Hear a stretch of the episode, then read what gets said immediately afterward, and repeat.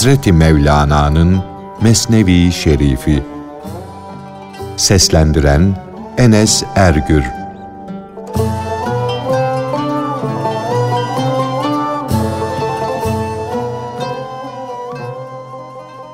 Bir padişahın ülkesini dolaşmaya çıkan üç oğluna filan yeri iyi bir tertibe, düzene sokun.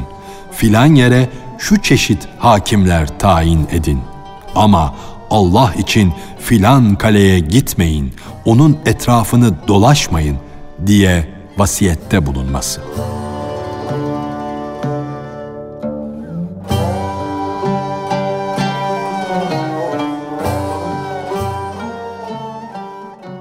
Bir padişahın üç oğlu vardı. Üçü de anlayışlı, duygulu, iyiyi kötüden ayırt edecek bir görüşe sahip idiler. Şehzadelerin her biri cömertlikte, savaşmakta, şanda, şerefte öbüründen üstündü. Bir gün şehzadeler babalarının huzurunda toplanmıştı. Sanki onlar üç mum gibi padişahın gözünün ışığı, gözünün nuru idiler. Bu üç şehzade babaları ile vedalaştıktan sonra babalarının idaresi altında bulunan yurtlarını görmek, şehirlerini gezmek için yolculuğa hazırlandılar. Yurtlarının iyi idare edilip edilmediğini görmek, geçim işlerini, ekonomik durumu düzene koymak için memleketin şehirlerini kalelerini gezeceklerdi. Padişahın elini öptüler, Allah'a ısmarladık dediler. Emrine uyulur, itaat edilir, kıymetli bir hükümdar olan babaları onlara dedi ki, Gönlünüz nereyi, hangi şehri, hangi kaleyi görmek isterse oraya gidin. Allah'ın emanetinde olarak ona güvenerek korkmadan, neşe ile rahat rahat ellerinizi kollarınızı sallaya sallaya dolaşın. Yalnız huşruba, akıl kapan adlı kaleye girmeyin. Çünkü o kale keder kalesidir, bela kalesidir. O kale tehlikelerle doludur. Allah hakkı için, Allah hakkı için o zatü suver kalesinden uzak durun o akıl kapan yerin tehlikelerinden korkun. O kalenin yüzü, arkası, burçları, tavanı, döşemesi hep güzel resimlerle süslenmiştir. Evlatlarım, dostlarım, bu sözün sonu yoktur. Aklınızı başınıza alın da o kaleye yanaşmayın. O kaledeki resimlere, süslere bakmayın. Kendinize gelin de istekleriniz, hevesleriniz yolunuzu kesmesin. Sonra kötülüğe düşer, ebedi olarak kurtulamazsınız. Tehlikeden sakınmak farzdır. Benim bu garazsız sözümü dinleyin. Kurtuluş yolunu aramada zeka işe yarar. Bela tuzağından uzak durmak, sakınmak gerekir. Babaları onlara bu sözleri söylemeseydi, o kaleden sakınmalarını emretmeseydi, o kale hayallerine bile gelmeyecekti. Gönülleri o tarafa meyletmeyecekti. Çünkü o kale tanınmış bir kale değildi. Ücra bir yerde, kalelerden ve yollardan uzak bir yerdeydi.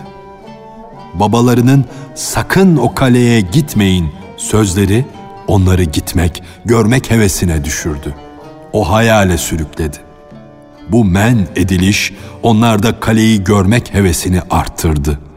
Oranın sırrını bilmek gerek diye düşündüler. Men edilen şeyi yapmayan kimdir? Çünkü insan men edildiği şeye haristir. Onun üstüne düşer. Şehzadeler de hizmetlerde bulunuruz. Emrettiğin gibi hareket ederiz. Baş üstüne. Buyruğundan dışarı çıkmayız.'' senin gibi bir babanın, namlı bir padişahın lütfu ve ihsanından gaflet etmek küfürdür, kafirliktir dediler. Fakat kendilerine çok güvendikleri için inşallah demeyi unuttular. Cenab-ı Hakk'ı tesbih etmediler.''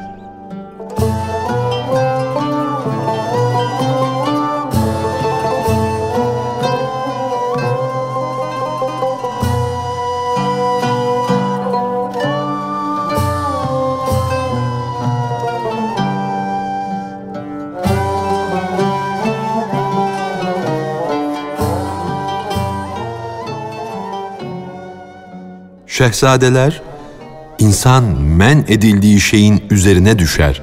Hadisi gereği babalarının bütün vasiyetlerini, bütün öğütlerini ayaklar altına alarak o men edilen kaleye gittiler ve bela kapısına düştüler.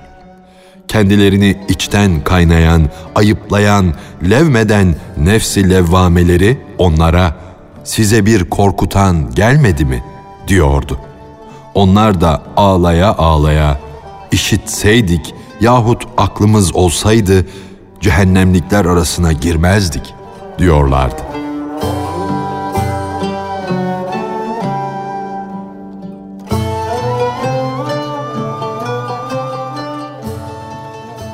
Bu sözün sonu yoktur. Şehzadeler merak yüzünden men edilen kaleye gitmek için yola düştüler. Hazreti Adem ve Havva validemiz gibi meyvesini yemeyin denen ağaca doğru yürüdüler. Sanki ihlas sahibi iyi kişilerin bulunduğu yerden çıktılar, uzaklaştılar da söz dinlemeyen, nasihat kabul etmeyenler arasına katıldılar. Babalarının gitmeyin demesinden kaleyi görmek istekleri büsbütün arttı. Oraya doğru yüz tuttular, yöneldiler o kıymetli padişahın sözünün aksine sabırlarını yakıp yandıran Huş Ruba Kalesi'ne yürüdüler. Resimlerle, nakışlarla süslü olan o Huş Ruba, Zatüs Suver, Resimler Kalesi'nin karaya ve denize açılan beşer kapısı vardı. Kalenin beş kapısı duygularımız gibi dış aleme, madde alemine, renk ve koku alemine açılmıştı. Beş kapısı da iç duygularımız, müfekkire, muhayyile gibi mana alemine açılmış gizli şeyleri, ilahi sırları arıyordu. Şehzadeler kaleye girince orada bulunan binlerce resmi, binlerce süsü, binlerce sureti seyre daldılar. Bir bir hayran hayran dolaştılar. Kararsız bir hale geldiler. Duvarlarda gördükleri güzel resimlerin onlara verdiği manevi sarhoşluk onları put yontar, puta tapar bir hale sokmuştu. Bu sözün sonu yoktur. Şehzadeler orada pek güzel, pek alımlı bir resim gördüler. Elbette onlar resimde gördüklerinden daha güzel kızlar görmüşlerdi. Fakat bu güzel kız resmi onları aşk deryasının derinliklerine daldırdı. Sanki onlara Çin padişahının kızının resmi Çin kasesi ile afyonlar sundu. Kaseler görünür ama sunulan afyon görünmez. Huşruba kalesi yapacağını yaptı ve her üçünü de bela kapısına attı. Her üçü de o resmini gördükleri kıza aşık oldular. Bakış oku yaysız olarak uçtu geldi ve her üçünün de gönlüne saplandı. Ey aman bilmez aşk, senin elinden el aman, el aman.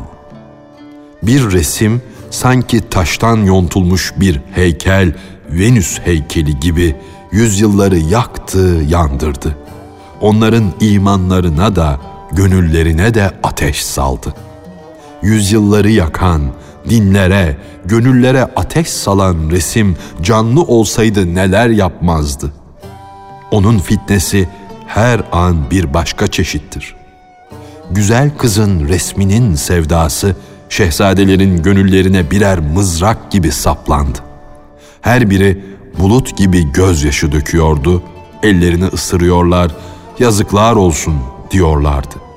Biz şimdi gördük, anladık. Padişah ise bunu önceden görmüş. Bizim aşk hastalığına yakalanmamamız için o eşsiz insan yeminler etmiş, bize tehlikeyi haber vermişti. Padişahın buyruğundan dışarı çıktık.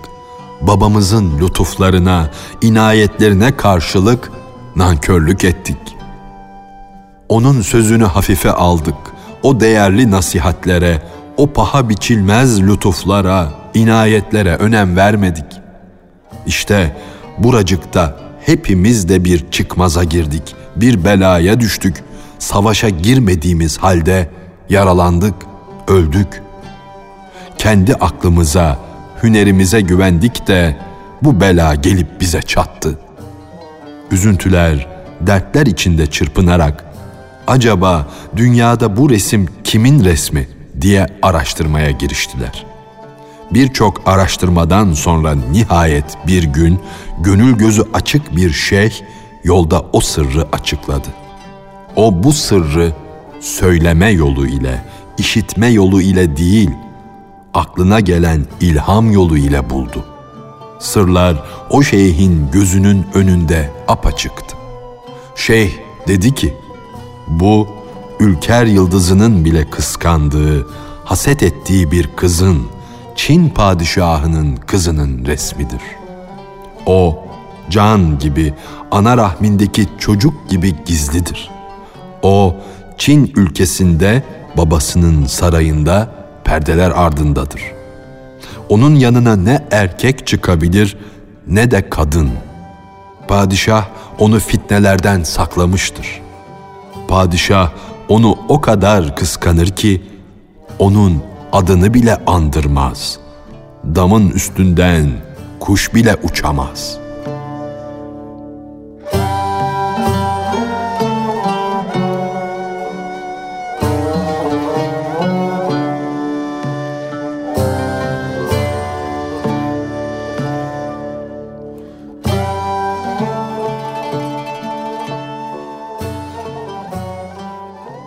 O üç şehzadenin o vakayı düşünmeleri ve bir karara varmaya çalışmaları.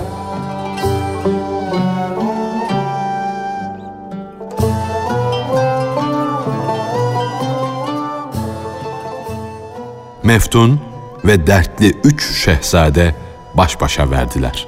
Her üçünün de zahmeti, ıstırabı, derdi birdi. Her üçünün de düşüncesi birdi sevdası birdi.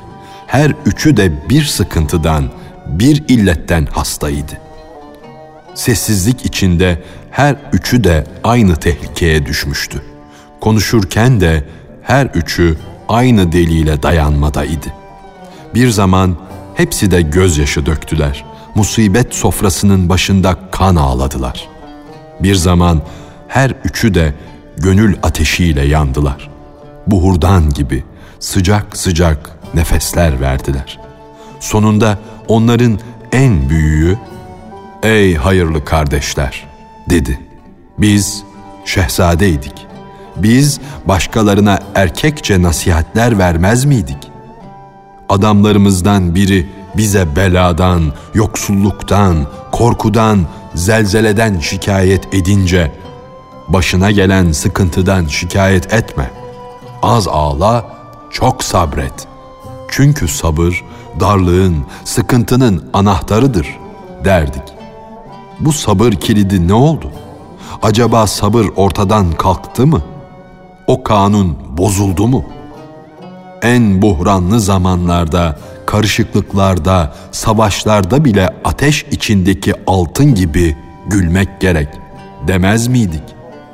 Biz savaşın kızıştığı, meydanın daraldığı zamanlarda askerlere renginiz atmasın diyerek atların insan kellelerinden başka basacak yer bulamadıkları zamanlarda askerlerimizi hayhaylarla cesaretlendirir, onlara kahredici mızrak gibi düşmana saldırın derdik.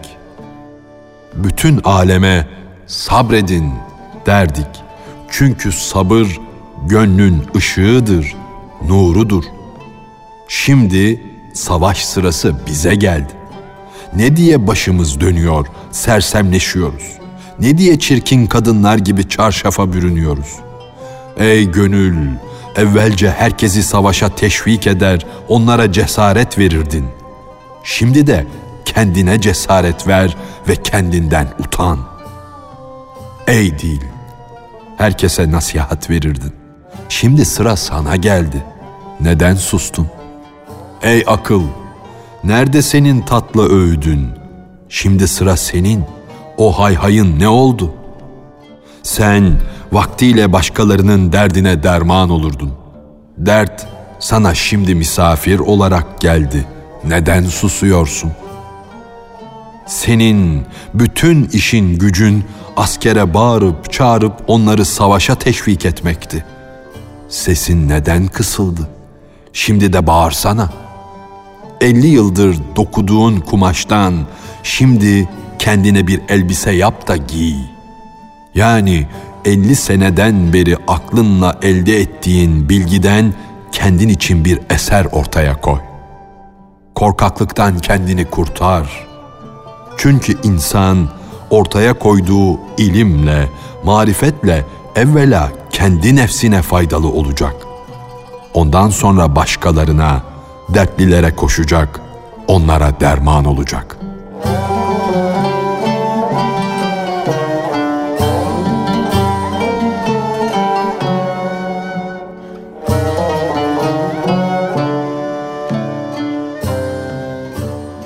Hazreti Mevlana'nın Mesnevi Şerifi